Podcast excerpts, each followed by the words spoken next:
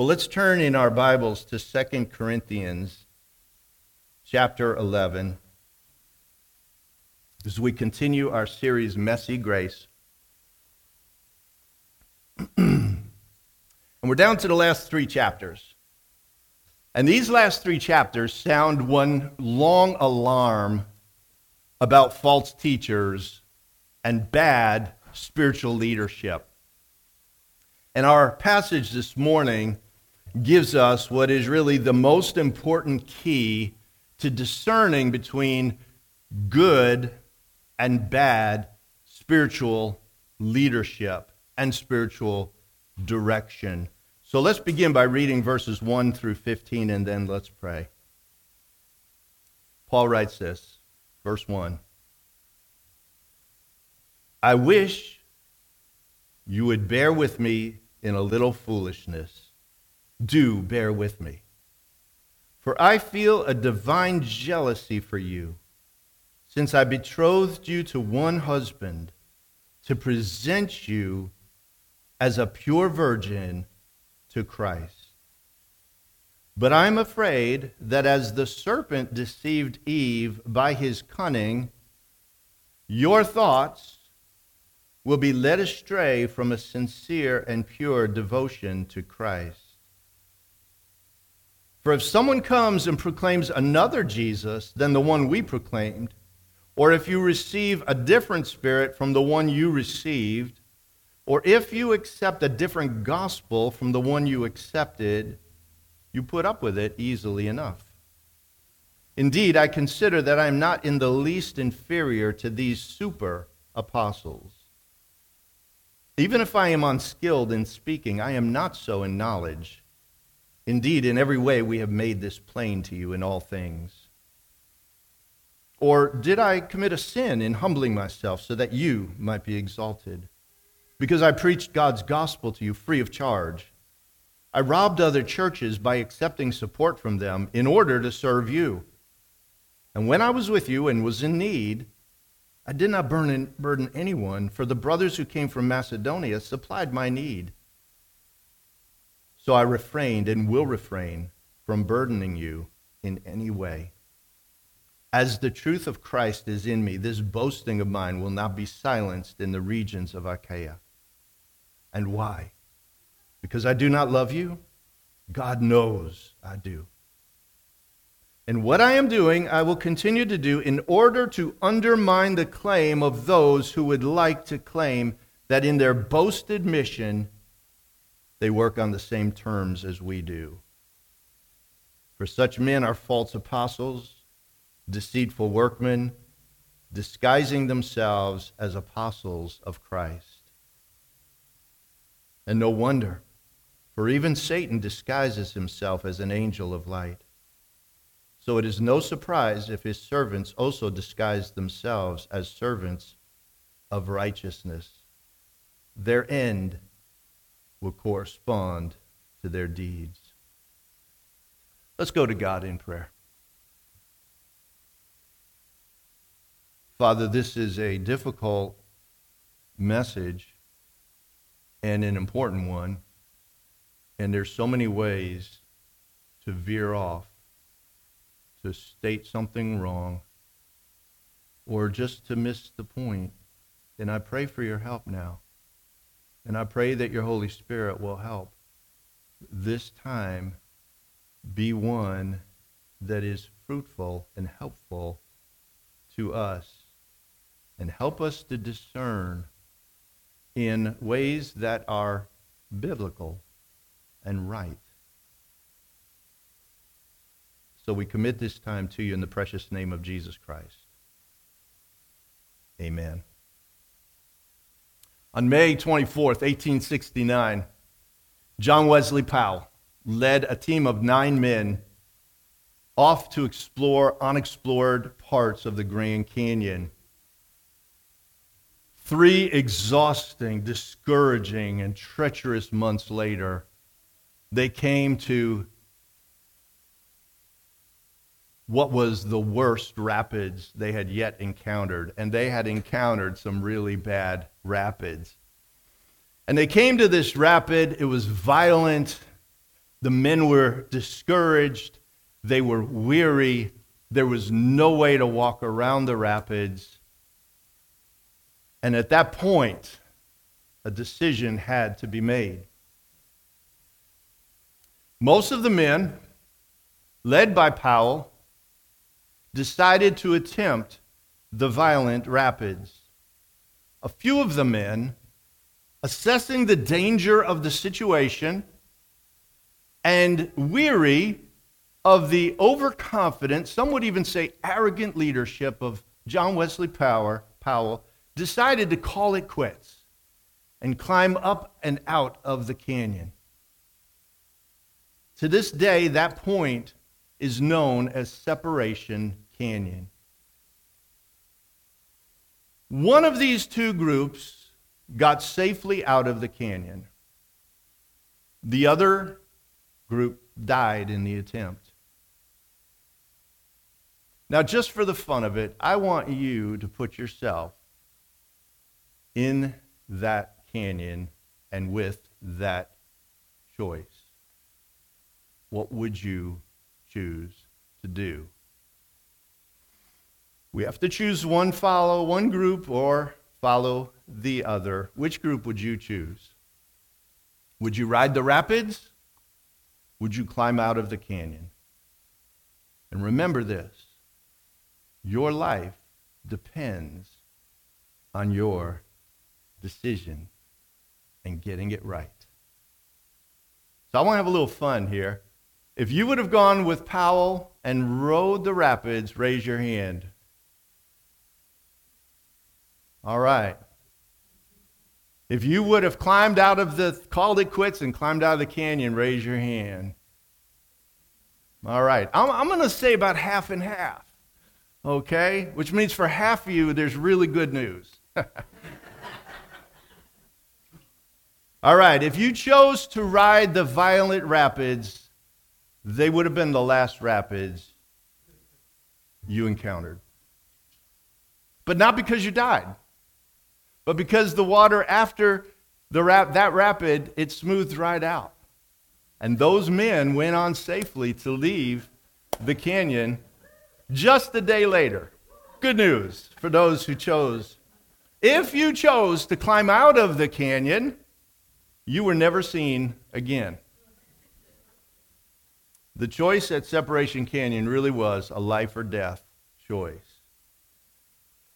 In 2 Corinthians chapter 11 and through chapter 13, Paul brings the Corinthian church and with them us to a spiritual separation canyon.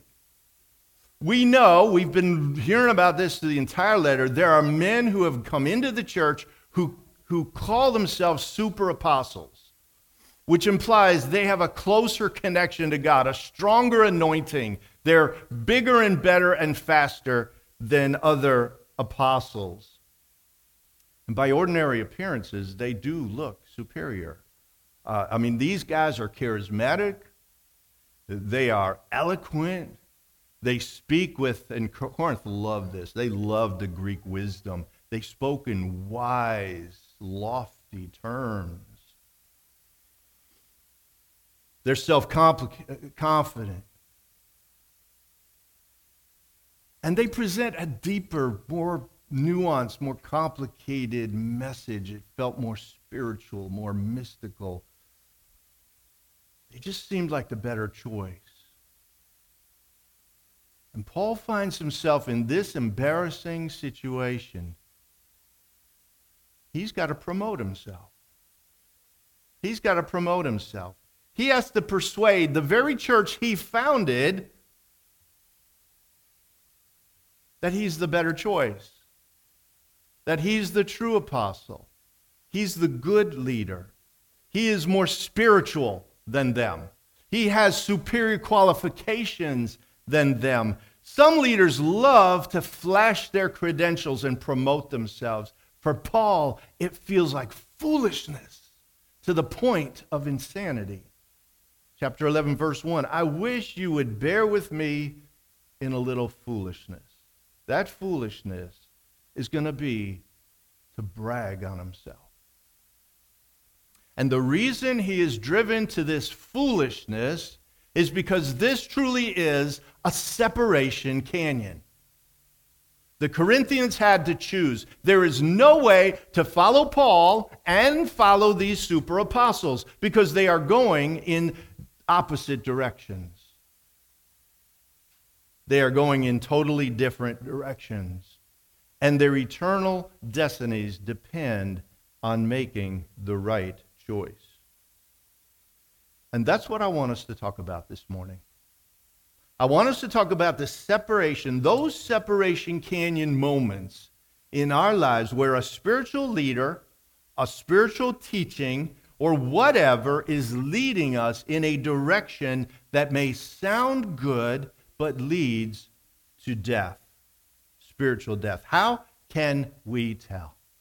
How can we tell when we need to separate from someone or something because it's going in the wrong direction?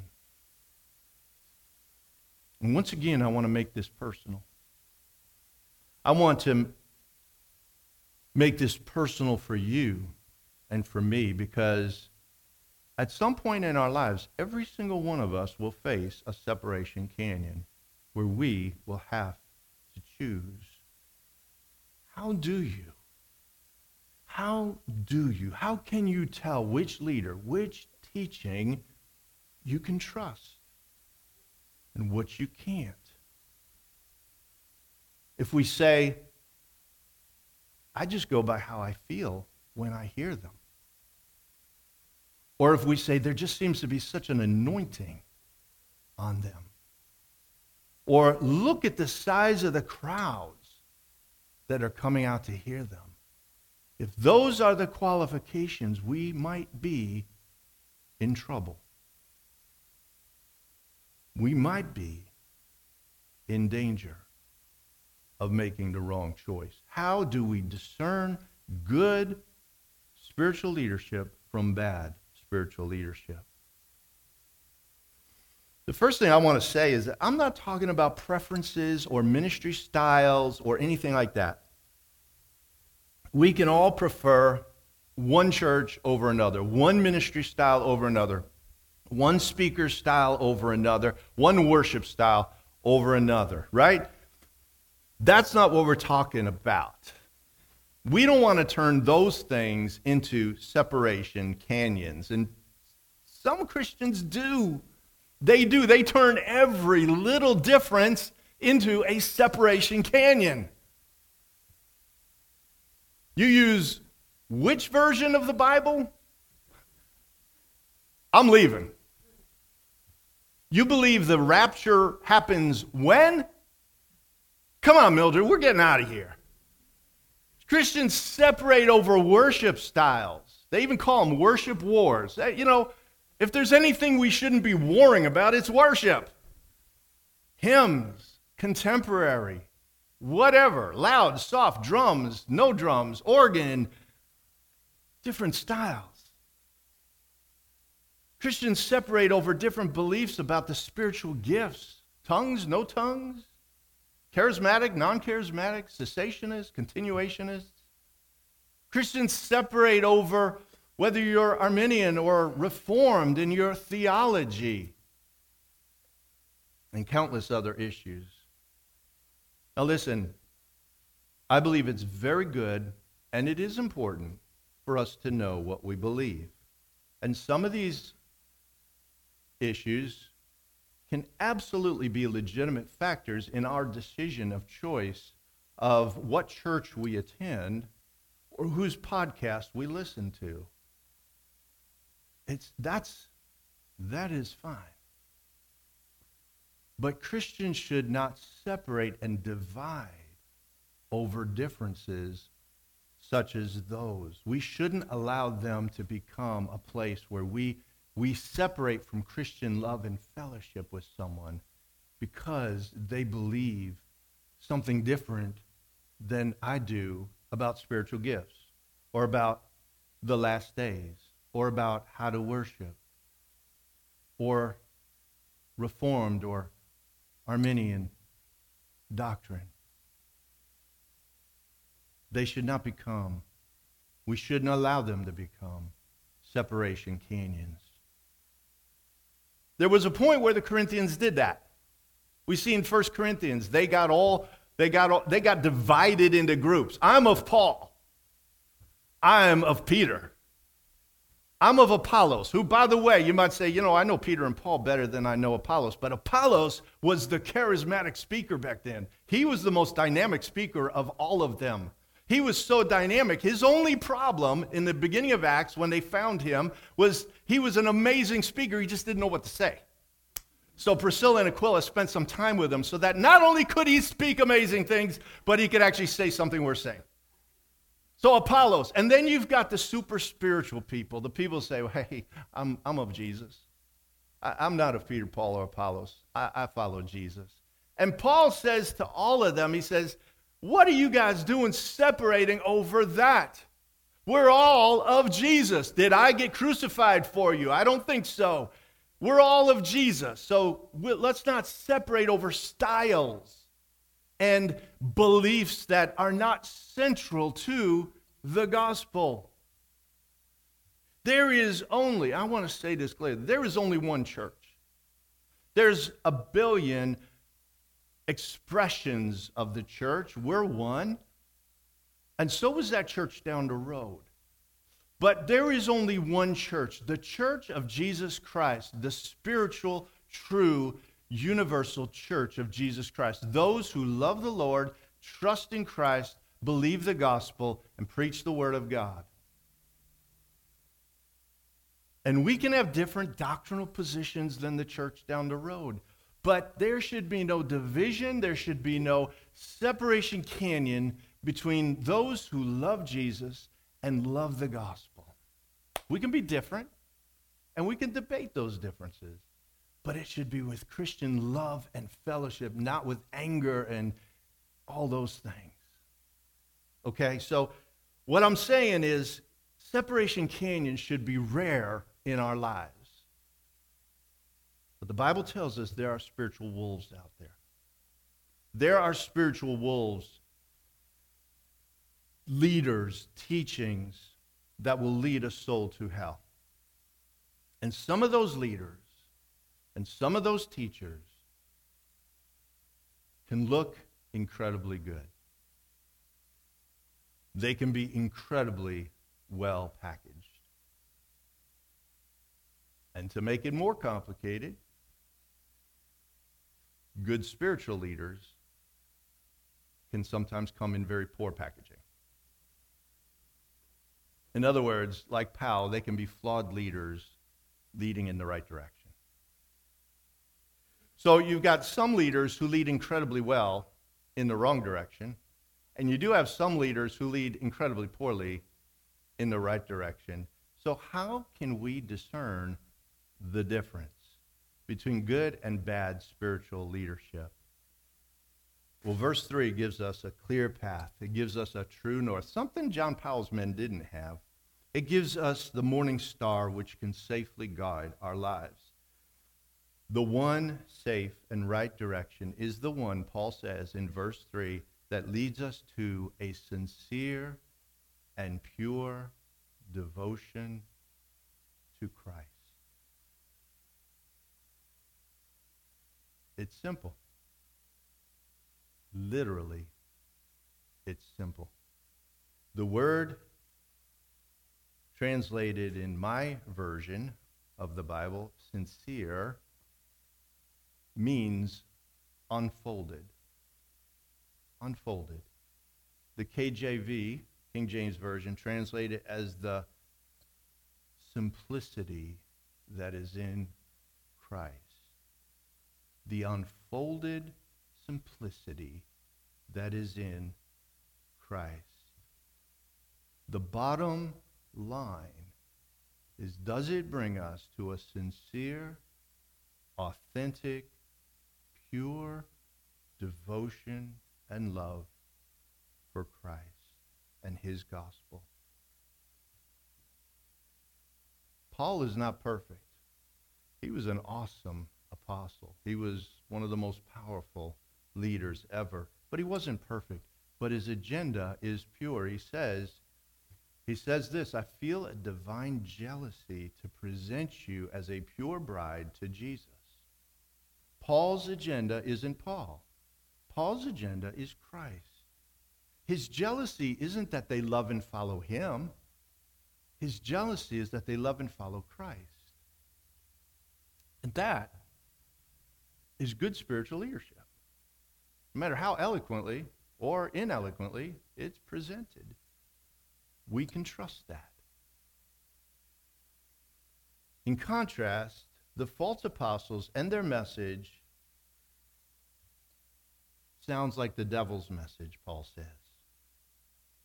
He compares them to the cunning of the serpent. In the garden, the serpent came with a carefully crafted lie that took Adam, or first Eve, and then Adam, took them in. And this is what he said. He said to them,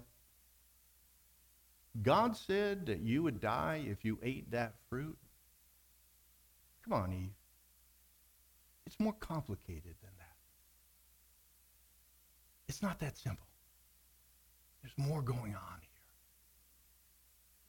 God gave a simple command and a simple warning. The devil then added complicated messages and layers to it. Cunning, Paul says. He says, eh, you know, see, God is, this I'm paraphrasing, but this is the, the direction. God is kind of jealous, Eve. He knows if you eat that fruit, you're going to be like him. And he doesn't want that. He doesn't want you to be like him. He doesn't want you to reach your potential of all you can be. Come on. He said, You die? You're not going to die. You eat that fruit, and your eyes are going to be open, and you're going to live life like a God.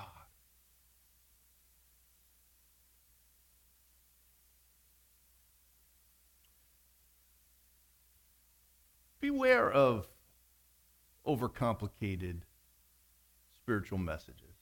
I remember so clearly, I was a very young Christian, and I went to a Bible study, and there was this older woman. Now, again, I was like 18 years old, so 19 years old, so older. She might have been 22, I don't know, but she seemed older to me. But she came up and she asked me, in kind of like the appropriately spiritual tone of voice, if I had ever read between the lines in the Bible.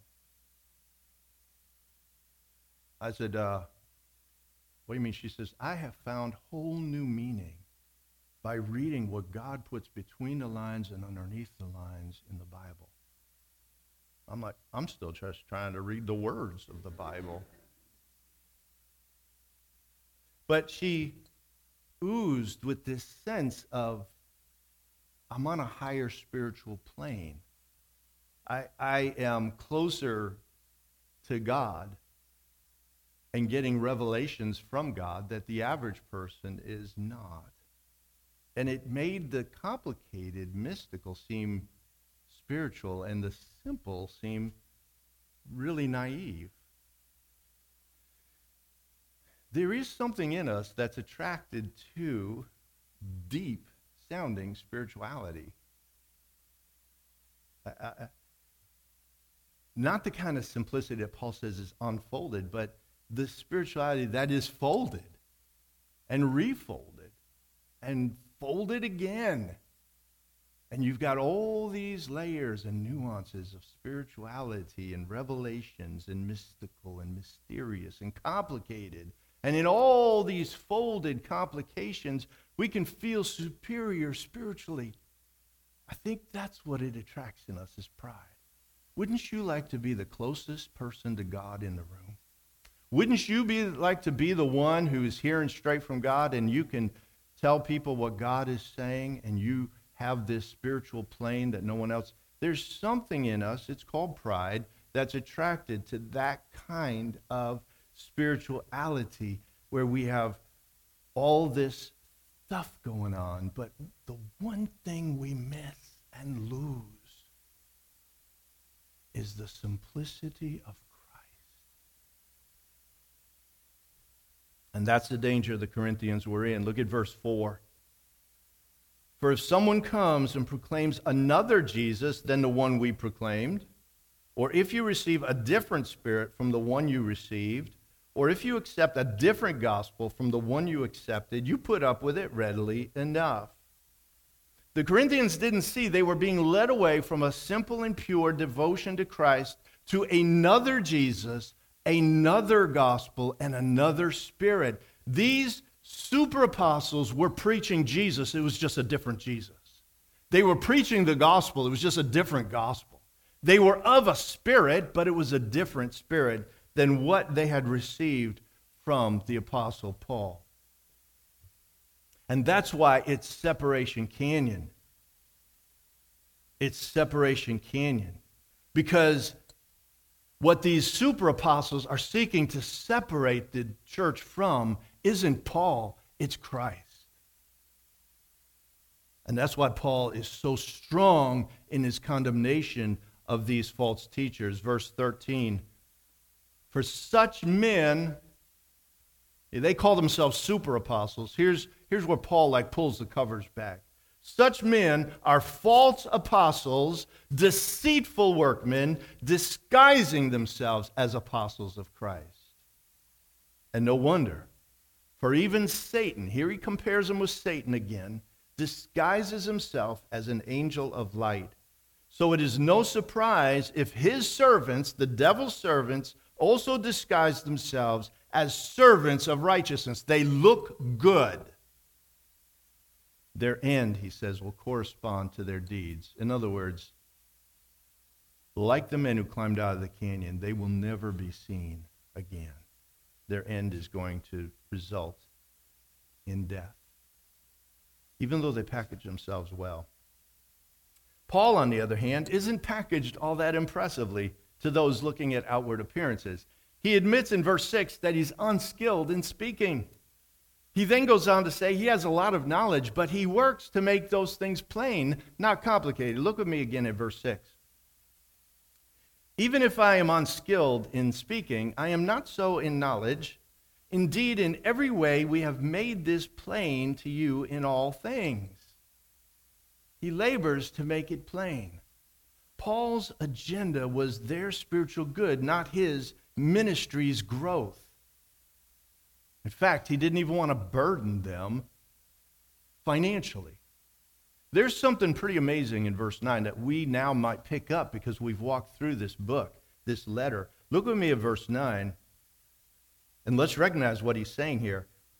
In verse 9, he says, And when I was with you and, and was in need, I did not burden anyone, for the brothers who came from Macedonia supplied my need. So I refrained and will refrain from burdening you in any way. When Paul ran out of money, what he's saying is, I didn't put a burden on you. But here's what's amazing the Corinthian church is in Achaia. We've already seen that's the wealthier area. They were a wealthy church. He says, No, I didn't put a burden on you, but the brothers from Macedonia, which is what? That is where severe poverty is. Severe poverty and great affliction. And yet, Paul is taking support from the Macedonia believers rather than the wealthier Corinthian church. Not because it would have been wrong for him to receive support from Corinth, but because he wanted to prove he was there just for their sake.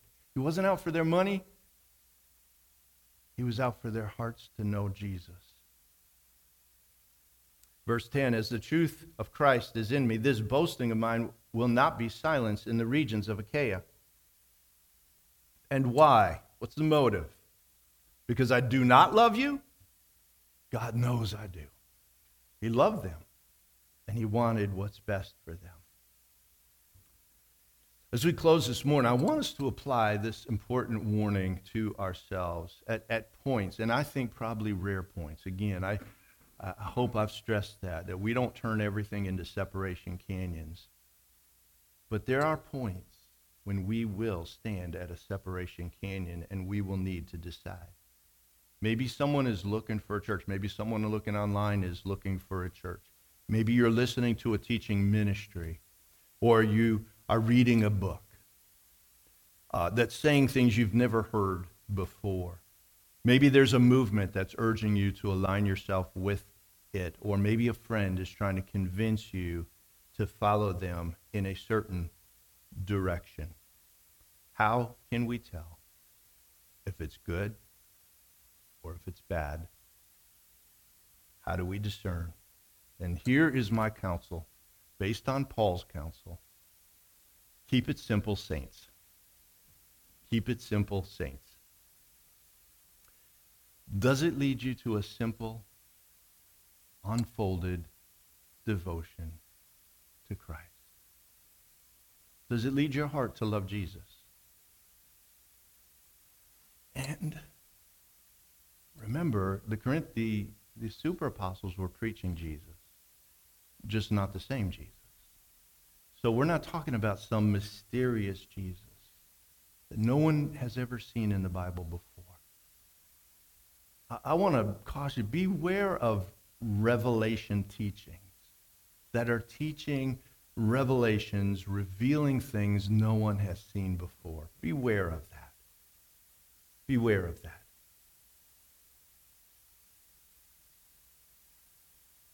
If no one has ever seen it before, it probably isn't really there to be seen in the scriptures, okay? But some people build ministry because they constantly say they have a new revelation from God, a new thing from God, a new whatever, and that attracts. I mean, hey, when you go out and you look at a product, and one says the old, the old product, and the other says new, you grab the new. Beware of new. It can be fresh. It can be presented in an interesting way. But don't look for revelations that no one else. If you're walking around, you say, My group of 20 people, we have revelations that nobody else in the church has. You're probably climbing out of the Grand Canyon, okay? And you will probably never be seen again, okay? So let's not do that. We don't want new, we want Jesus, amen? And we don't want just some form of Jesus no one's ever seen or heard before. Some we want the same Jesus Paul preached because Paul had it right because God, Jesus Christ picked him out, chose him, anointed him, knocked him on his back, said, Paul, I'm going to show you what you are going to suffer for my name's sake, and you are going to proclaim me. That's the Jesus we want. The same Jesus, the Jesus of the Bible, the Savior, the Son of God, the Son of Man, the Lamb of God, the miracle worker, the healer. We want the only way to the Father. We want the only name under heaven by which man can be saved. That's the Jesus we want. The same Jesus, the same Holy Spirit, the same gospel that Paul gives us in the Word of God. That's who we want. Matthew, Mark, Luke, and John give us the Jesus of the Holy Scriptures. And the way we get to know him, who he really is, is through this book. The more we seek this book for revelation about who Jesus is, the more we get to know him for who he really is. So let's keep it simple, Saint. Is that leader? Is that teaching? Is that impulse in your own heart leading you to an unfolded, simple, biblical, pure devotion to Jesus? If they are, praise God. Praise God. However, it's packaged. But if they aren't, it's Separation Canyon. It's the place to choose because you can't follow. Let's, let's go to God and pray. And this, for some, might be something that you're not dealing with at all right now.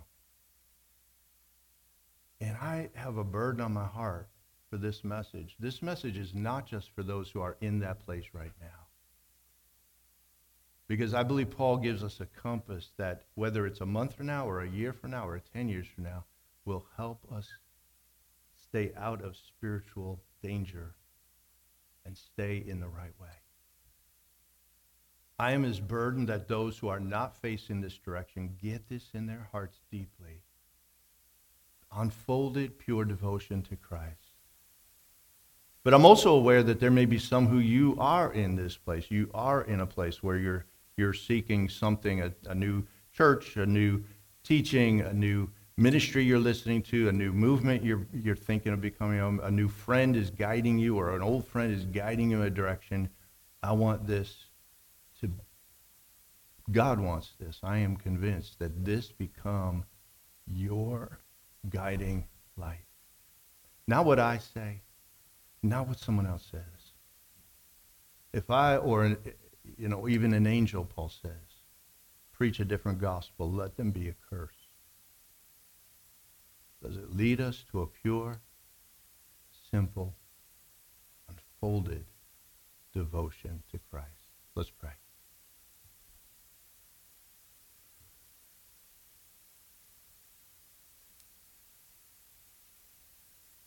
Jesus, you are our Savior. We have no other ha- hope in heaven but Thee. We have no other prayer. When we stand before God the Father, when we stand before the judgment seat, there is no other name. There is no good work. There is nothing else that we will plead but Jesus. And lo- we love you, Jesus, because you loved us first. Your blood, the only cleansing agent in the entire universe that can take our sins away. Your death on the cross, the only power that can raise us to new life. Your name, the only name that can save us. So, Father, you love your Son so much and you love to glorify him. Holy Spirit, your whole joy is to glorify Jesus. Help us, each one, within sound of my voice. Lord, help us to keep our eyes on Jesus and help us to walk out our faith in an unfolded and simple devotion to him. And we cannot close this prayer without thanking you that you're holding on to us, Lord. Lord, there is a tension here. We have your warnings in your word, and we take them seriously. But it does not lead us to fear, because we also know that as we trust in you, you are holding on to us, Lord. So, Lord, we thank you that you've given us your word to guide us, but you're also holding on to us by your Spirit. So help us to trust you even as we follow you. And we will give Jesus all the glory. In Jesus' name we pray. Amen. Amen. God bless you. Have a great week. For those online, God bless you guys. Have a great week.